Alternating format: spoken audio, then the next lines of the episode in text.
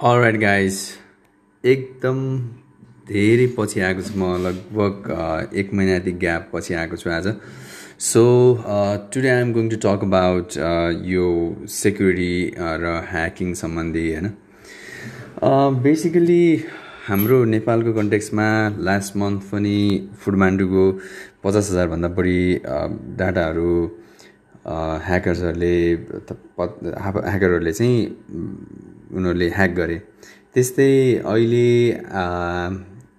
हिजो आजको मात्रै घटना भाइनेटको चाहिँ एक लाख पचास हजारभन्दा बढी युजरहरूको चाहिँ उनीहरूको इमेल फोन नम्बर नाम होइन यस्तो चिजहरू जुन चाहिँ एकदम प्राइभेट चिजहरू चाहिँ त्यो ह्याकर्सहरूले त्यसलाई ट्विटर मार्फत रिलिज गरेको छ। त्यो यो खालको घटना नेपालको कन्टेक्समा मात्रै नभएर देशव्यापी यो विश्वमा नै धेरै नै भइरहेको घटनाहरू हो यो होइन? नेपालमा त अझै झन् स्थिति एकदम नाजुक छ। जस्तै मैले यहाँनिर राख्न खोजेको विषय चाहिँ बेसिक एकदम मिनिमम मेन्टेन गर्नुपर्ने कुराहरू पनि मेन्टेन गरेर आउँदैन जस्तै एउटा कुनै वेबसाइट बनाएको हुन्छ होइन? त्यो वेबसाइट चाहिँ त्यो वर्षौँसम्म त्यसको त्यसलाई चाहिँ केही पनि चेन्जेसहरू अथवा त्यसको भित्रको कोडहरू डिप्लिकेटेड भइरहेको हुन्छ। जस्तै नयाँ नयाँ भर्जनहरू आइरहेको हुन्छ कोडहरूमा पनि। जस्तै हामीले हाम्रो नेपालको मार्केटमा मैले के बुझ्छु भने यदि चेन्जेस गर्नुपर्ने भनेको यदि अगाडिपट्टि अथवा फ्रन्ट इन्डमा चाहिँ केही चेन्जेस गर्नुपर्ने छ भने मात्रै चेन्जेस गर्ने नत्र भने ब्याक इन्डको चाहिँ हामीले खासै ख्याल गर्दैनौँ। एउटा हामी सफ्टवेयर कम्पनी जति पनि छौँ उहाँहरूले पनि त्यसलाई रेगुलर रूपमा मेन्टेन गरिरहेछन् होला। अर्को कुरा कस्टमरले पनि त्यो खालको पेमेन्ट चाहिँ तिर्न अलिकति हिचकिचाट गरिरहेको हुन्छ।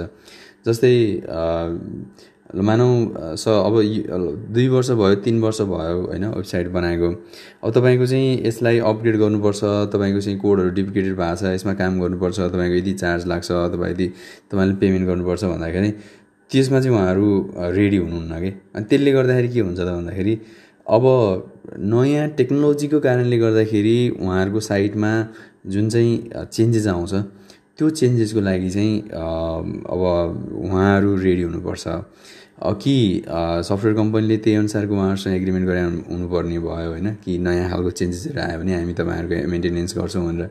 होइन उहाँहरूले के गरिदिनुहुन्छ भन्दाखेरि वेबसाइटको होस्टिङको केसमा चाहिँ जुनै कुनै कम्पनीले चाहिँ कुनै वेबसाइट होस्टिङ गरिदिएको छ कुनै कम्पनीको वेबसाइट होस्ट गरिदिएको छ भने कस्टमरहरूले के बुझिदिनुहुन्छ भने होस्टिङ गरिदिनुको मिनिङ चाहिँ पूर्ण रूपमा सम्पूर्ण केही जे प्रब्लम आए पनि त्यहाँ हेरिदिने भन्ने खालको प्र उहाँहरूले सोचिरहनु भएको हुन्छ। र यो चाहिँ यो खालको जुन सोचाइ छ त्यसबाट चाहिँ हामीले त्यो त्यो कुराबाट चाहिँ बुझाउनु पर्ने देख्छु मैले। पहिलो कुरा त तपाईँले यदि होस्टिङ लिनुभएको छ कुनै होस्टिङ प्रोभाइड गर्ने वेबसाइटको लागि स्पेस प्रोभाइड गर्ने कम्पनीसँग टाइअप भएर उहाँहरूसँग स्पेस लिनुभएको छ र आफ्नो वेबसाइटलाई चाहिँ बनाएर त्यहाँ होस्टिङ गरिदिनु भएको छ भने।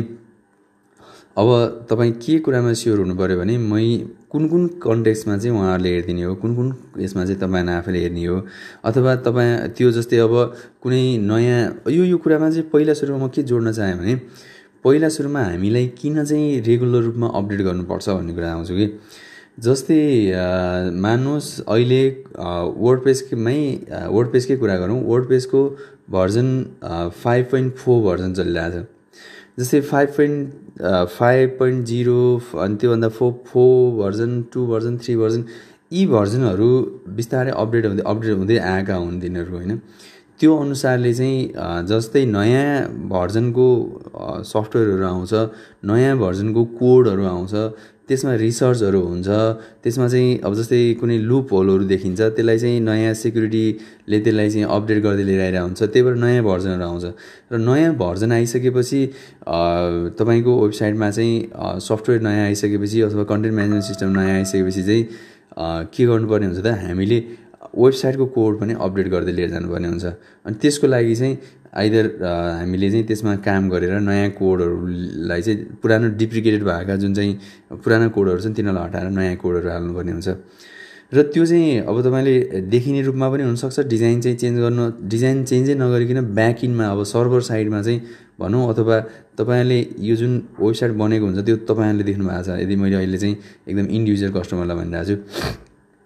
उहाँहरूले बुझ्दाखेरि चाहिँ त्यो एउटा देखिने बाटो हुन्छ भने भित्र चाहिँ कोड कोड रन भइरहेको हुन्छ त्यो कोड चाहिँ पुरानो हुँदै गइरहेको हुन्छ र त्यो कोड पुरानो हुँदाखेरि चाहिँ ह्याकिङ हुने हो। एउटा एकदम सामान्य हिसाबले वेबसाइटबाट डाटाहरू ह्याक गर्नेको केसमा चाहिँ त्यसरी हुन्छ। र एउटा हाम्रो वेब एप्लिकेसनमा अथवा वेबसाइटमा चाहिँ कोडहरू पुरानो भएर ह्याकिङ हुने भयो। अर्को हामीले जस्तै एपिआईहरू प्रयोग गरेर हुन्छौँ अथवा थर्ड पार्टी एप्लिकेसनहरू प्रयोग गरेर हुन्छौँ थर्ड पार्टी एप्लिकेसन जस्तै लगइनको लागि अथवा कुनै हाम्रो एप्लिकेसनमा चाहिँ कुनै फिचर राख्नको लागि चाहिँ हामीले अरू त्यसलाई अरू ठाउँ अरू कुनै एप्लिकेसनलाई चाहिँ पर्मिसन हाम्रो वेबसाइटमा पर्मिसन दिएर आउँछौँ। त्यसरी पनि हामीले हाम्रो एप्लिकेसनलाई चाहिँ अथवा वेबसाइटलाई चाहिँ इन्सेक्योर बनाएर आउँछौँ। भने अब अर्को अर्को मेथड भनेको चाहिँ ह्याकरहरूले तपाईँको डाटाहरू लिने तरिका भनेको अब जस्तै फिसिङ पनि भयो होइन। अब कस्तो भने तपाईँको जुन कम्प्युटरबाट चाहिँ रेगुलर रूपमा लगइनहरू हुन्छ त्यो लगइन गर्ने कम्प्युटरमा चाहिँ कुनै मालवेयर सफ्टवेयरहरू हालेर त्यहाँबाट चाहिँ डाटाहरू तानेर तपाईँको डाटा चाहिँ इन्फर्मेसनहरू तानेर पनि त्यसलाई ह्याक गर्न सक्ने भयो। अथवा एक दिन तपाईँले एकदम बेसिक कुरा तपाईँले सेक्योर एसटिडिपिएस प्रयोग गर्नु भएको छैन अथवा तपाईँले चाहिँ भिल्यानहरू प्रयोग गर्नु भएको छैन होइन? अथवा फायरवलहरू प्रयोग गर्नु भएको छैन आफ्नो सर्भरमा। आफैले सर्भर मेन्टेन गर्नु भएको छ र फायरवलहरू स मेन्टेन गर्नु भएको छैन भने त्यो कन्टेक्समा पनि आफ्नो तपाईँले चाहिँ आफ्नो डाटाहरू चाहिँ लस गर्न सक्नुहुन्छ। सो यहाँनिर मैले अहिले सरस्वती जोड्दाखेरि के कुरामा चाहिँ फोकस गर्न चाहन्छु भने पहिलो सर्वप्रथम चाहिँ हामीले डाटाहरू कहाँ राखिरहेछौँ होइन? अनि त्यो डाटा चाहिँ अरू ठाउँबाट एक्सेसेबल छ कि छैन होइन? अनि ती कोडहरू चाहिँ रेगुलर रूपमा अपडेटेड गरेका छौँ कि गरेका छैनौँ? यी यावत कुराहरू चाहिँ र हामीले हामीले आफैले पनि ती कोडहरू जति पनि हामीले बनाउन प्रयोग गरिरहेको छ ती कोडलाई चाहिँ रेगुलर रूपमा चाहिँ अपडेट गर्नुपर्ने मेन कुरा र अब क कसलाई एक्सेस छौँ होइन? अब एक्सेस अब कम्प्युटरमा एक्सेस छ भने अन्य सफ्टवेयरहरू इन्स्टल भएर अथवा कुनैले चाहिँ ह्याकरहरूले डिफ्रेन्ट टाइममा डिफ्रेन्ट तरिका मे मेथडहरू एप्रोचहरू अप्लाई गरेर आउँछन् यो नै मेथड सधैँ लाग्छ भन्ने छैन होइन? डाटाबेसहरू एक्सेस गर्नको लागि।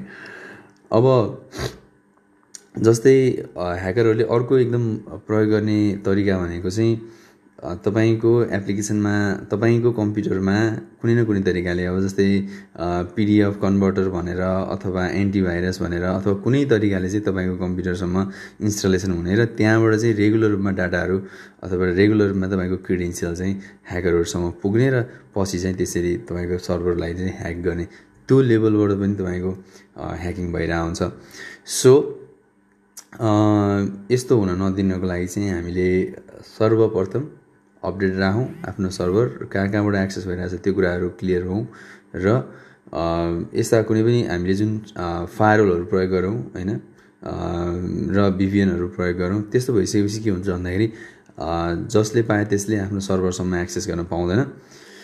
सो म धेरै पछि रेकर्ड गरिरहेको छु। सो आल आल किप मैले चाहिँ अलिकति यो बिचमा ग्याप भएको छ। सो यो ग्यापलाई मेन्टेन गर्नलाई भने धेरै पोडकास्टहरू बनाउने पहिले पनि कन्टिन्यू गरे हो बिचमा ग्याप भयो तर म यसलाई चाहिँ कन्टिन्यू गर्छु। है जति जतिजनाले सुनिदिनु भयो thank you so much I will keep posting this sort of content thank you